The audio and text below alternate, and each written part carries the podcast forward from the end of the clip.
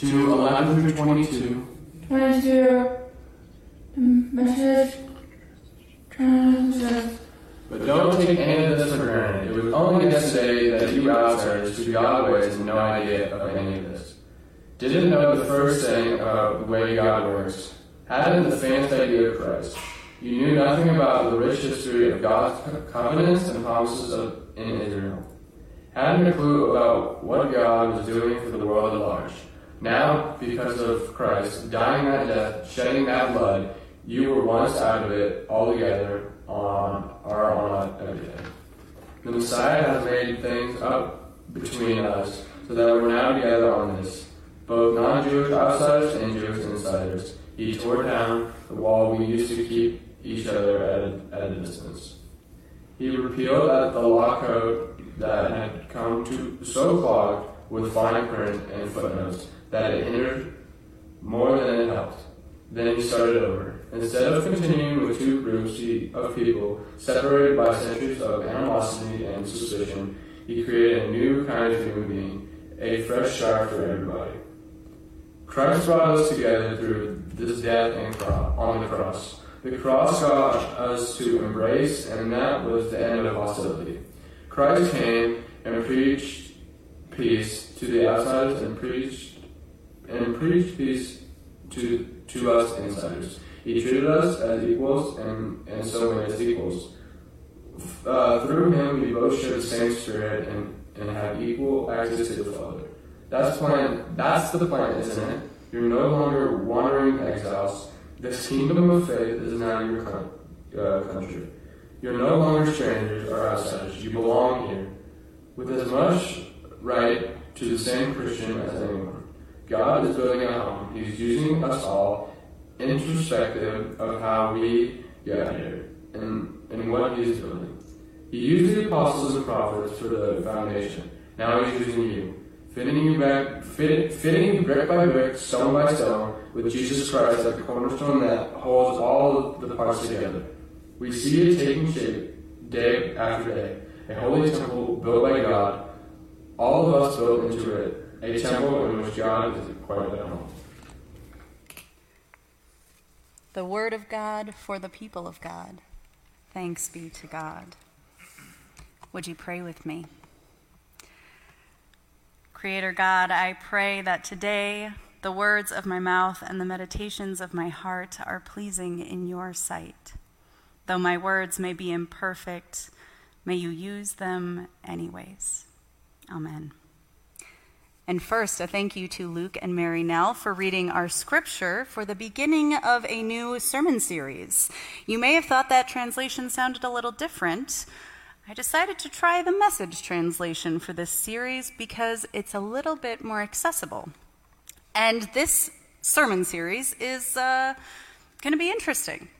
For the next five weeks, we will be talking about what freedom looks like in Christ through Paul's letter to the Ephesians.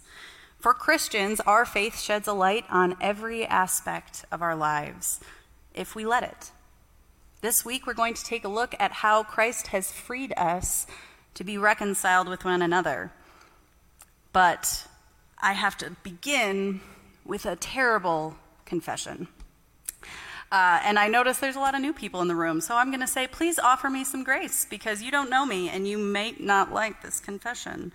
Uh, specifically, please try not to think less of me and offer me a little grace for my feelings. And um, Sherry, if you listen to this later, uh, you especially, please forgive me because I am about to confess that I am not a cat person. I'm so sorry. I love cats. Don't get me wrong. I love snuggling with cats. I love the purpose that they serve. They keep pests out of your home. I enjoy cats, but I'm not a cat person. Uh, I don't like them, maybe specifically in my house, partially because as I get older, I am getting more allergic to cats, so that's part of it. But there's a selfish part, and I'm going to tell you it's the litter box. I can't stand something using the bathroom in my house that is not a bathroom. It's a personal issue, I know. And I'm a hypocrite because I have a toddler who uses diapers. So I know that I intentionally brought something into my home that does not use the bathroom. But what's even funnier is I have two cats, and I'm not a cat person. Mooney and Ed, they are wonderful. I adore them. But I got Mooney about eight years ago. And I realized a few years in that I might not be a cat person. And I was not afraid to tell anyone who asked me, Mooney will be my last cat, partially because I didn't think any cat could live up to his perfect snuggliness, but also litter. I'm done with it. Until Ed. Until Ed came along. It actually happened pretty recently. That day in March, where we had the giant snowstorm that had us all snowed in, it actually ended up keeping my husband Jordan home. And in the middle of that snowstorm, over the gentle sounds of Northern Exposure, which is our favorite snow day TV show, we heard the gentle mewing of a cat in distress. After determining that it wasn't Mooney who was snoring on the couch, uh, Jordan ventured out in boots and a jacket to find what was making the sound. It was a small spot of brown on our snow covered front porch. We brought it into our garage uh, because it seemed to really want to be inside. And it turned out to be a beautiful, fluffy, well groomed, well fed cat wearing a very fancy harness. And now, obviously, we're not in the business of leaving poor, defenseless animals on our porch through a cold and snowy day, so we brought it to our garage, a safe and separate area to weather the storm with some warm and some food. But it ended up being about two days before we could actually get out of our garage. The snow was so bad. And because of our life, we ended up waiting two days to turn him in. Although we did keep our distance because it was an unknown cat, uh, he was clearly a cat who loved people. We were sure, given his state of well groomedness when we found him, that he belonged to someone nearby, someone who loved him dearly and would be searching frantically for him. So when we dropped him off, we checked the box to contact us if no one claimed him. Absolutely confident that we would never get a call. That was dumb. That was a dumb move on my part. Two weeks later, 30 minutes before the start of my first confirmation class ever, I got a phone call. As I am rushing around Fellowship Hall putting the final touches on our socially distanced classroom, the sweet volunteer on the phone tells me that the cat that we dropped off was never picked up. Oh. And he wasn't doing very well. Some cats just get stressed out in shelter conditions. I knew I could not make a commitment to bring an animal into my home alone, so I immediately called Jordan. The only two things you know need to know about Jordan for this sermon is um, one, he is my husband, so he is a co-decision maker in our household. And two, without supervision, that man would adopt every animal in the shelter and maybe a few of the volunteers if you let him. So I mean, the compassionate heart is why I married him. I adore him. Uh, but if you're looking for someone to logically walk you through the choice to make an adoption, maybe not the best choice. He may not be the best choice. But for all of the very practical reasons, I had to say no to this cat. We already have two animals. We have a baby. We have not a lot of space. I had to realize that the only thing really keeping me from doing a good turn for another living creature was me. I have to tell you that that phone call opened my eyes to something I wasn't very happy about in myself. I want to love people. That is my calling in life.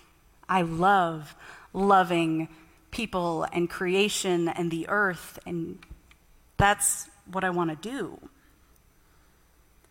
But that phone call made me realize how easily I was swayed by my own mind to take the easy way.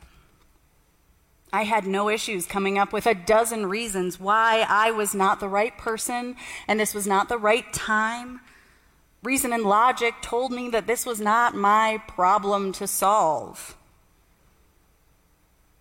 No matter how much my heart is drawn to love and care for everyone, my mind has the ability to reason my way out of care if it even just inconveniences me a little.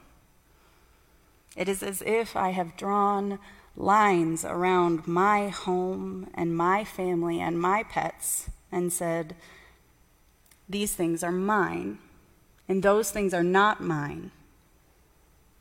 These are the only lives I am responsible for. Now, I have to preface this with sometimes these are very necessary and healthy lines. They're called boundaries. And we need to have them to protect us and our ability to live full and happy lives. We are each deserving of places that are safe, where we have a chance at finding peace. But I think sometimes we use the same lines for boundaries as lines to create separation between ourselves and others. We believe that we have to look out for our people, our business, our community, our side of things. And this requires us to prioritize ourselves over others. I want to say again, there is a place for this, and this is not an unhealthy activity, but it can be used in different ways too. I want to stress how blurry the line is between holding a healthy boundary and keeping a separation. I know that I often struggle to weigh my own comfort and well being against the security of another. I think it's at the core of our struggle to be good Christians, good people, basically decent human beings. But I'm left with a lot of questions then. How do we heal the brokenness that separates us?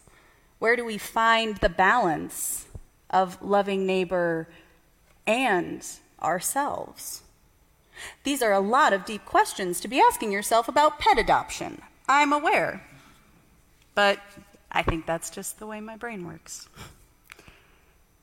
The easy answer to these questions is that there are no easy answers. We wrestle, we practice, we learn, we will make mistakes.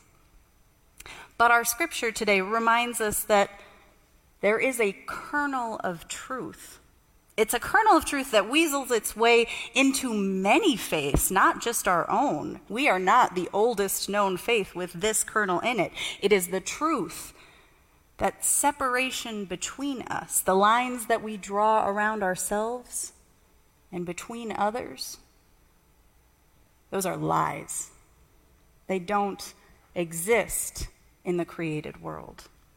We were created to be bound up with one another, inseparable, each of us entirely necessary for the survival and well being of one another. We are of the same body, the same earth, the same home. And every single one of us belongs here. This is the truth. I know this is true the way I know that the sky is blue. It is true. But if that is true, I have to wonder I wonder how people end up getting separated like that in the first place. If we're intended to be as one people, and Christ said, Well, I done did it already, what gets in our way? I realize that this conversation has a unique answer for each of us. For some of us, our lines may be drawn by our scars our deep wounds of pain. For others of us, maybe it is what we are afraid of. Maybe it's our fears that we know about or fears that we don't know exist. Maybe for some of us, it is that we are crying out to be seen and heard. Maybe we need to feel important and we don't feel important enough. If you don't know where to look for this, or you don't feel like you have anything getting in the way of connecting you with people, I would encourage you to look at the last time you got irritated with somebody or annoyed and consider that maybe that's rooted in something you are not willing to accept in yourself. I know it took me a harsh turn to realize one of my own fears. At the root of all of my logic and reason to not bring this cat home from the shelter was, well, it was fear. A fear that I would not have enough to offer, that I would fail to provide what this creature really needed. I was afraid that I would not be enough. And I was willing to let my fear stand between a wonderful little creature and a comfortable, happy home. I really didn't like learning that about myself. But whatever it is that breaks us, what we have done or what has been done to us works in equal measure to break the bonds we have with others. The easy way to remember this is hurt people hurt people. This is the truest and hardest work of reconciliation with others. To be reconciled and at peace with others, we must first be at peace with ourselves. We must first find peace within ourselves. The tricky thing about peace is that it takes time time to sit, time to process. Author Brianna Wiest tells us that when you do not sit and allow yourself to reflect, reconcile, and acknowledge what you feel, you actively give those feelings more power. Although we are often led to believe that thinking and feeling slow us down, most therapists, and I don't know, feel free to connect me, therapists in the room. I think most therapists would say that suppressing negative feelings only gives them more power in our lives. Whatever the negative feelings are, whatever the hurt you carry with you, those things will continue to cause you pain until you are willing to have a conversation with them. Sit with them. Reflect, acknowledge, reconcile. In order to be reconciled, we have to be willing to face what broke us. And that work is painful. We must willingly submit ourselves to this pain in order to grow. And this is the part that hurts me the most, and I am still struggling with it. It is that if we try to grow by other means without addressing that pain, the growth will be on the surface, and it will not sink to the roots of your soul. Our thoughts, our hurts, and our issues will manage to cause damage in this world if we let them get in our way. It can prevent us from doing the greatest good we can. It can prevent us from offering the greatest love that we can. But what Christ has offered us is freedom. We are free from the illusion of separateness, and we are given the gift of one another. It is a hard won freedom. It's one that calls us to overcome the conditioning of the world and the pain that we alone have experienced. And it's one that I am still working towards. So we brought the cat home because I realized we needed to work on this. And we named him Ed, after my favorite character in Northern Exposure. And every time I see him, I am reminded about the lines that I tried to draw around myself. And the fear is still there. But we're talking now. I pray that you sit down with your fears and your hurts and see what they have to tell you. I pray that you find the freedom your Creator has offered you. And I pray that you thank God for cats and all the lessons that they have for us.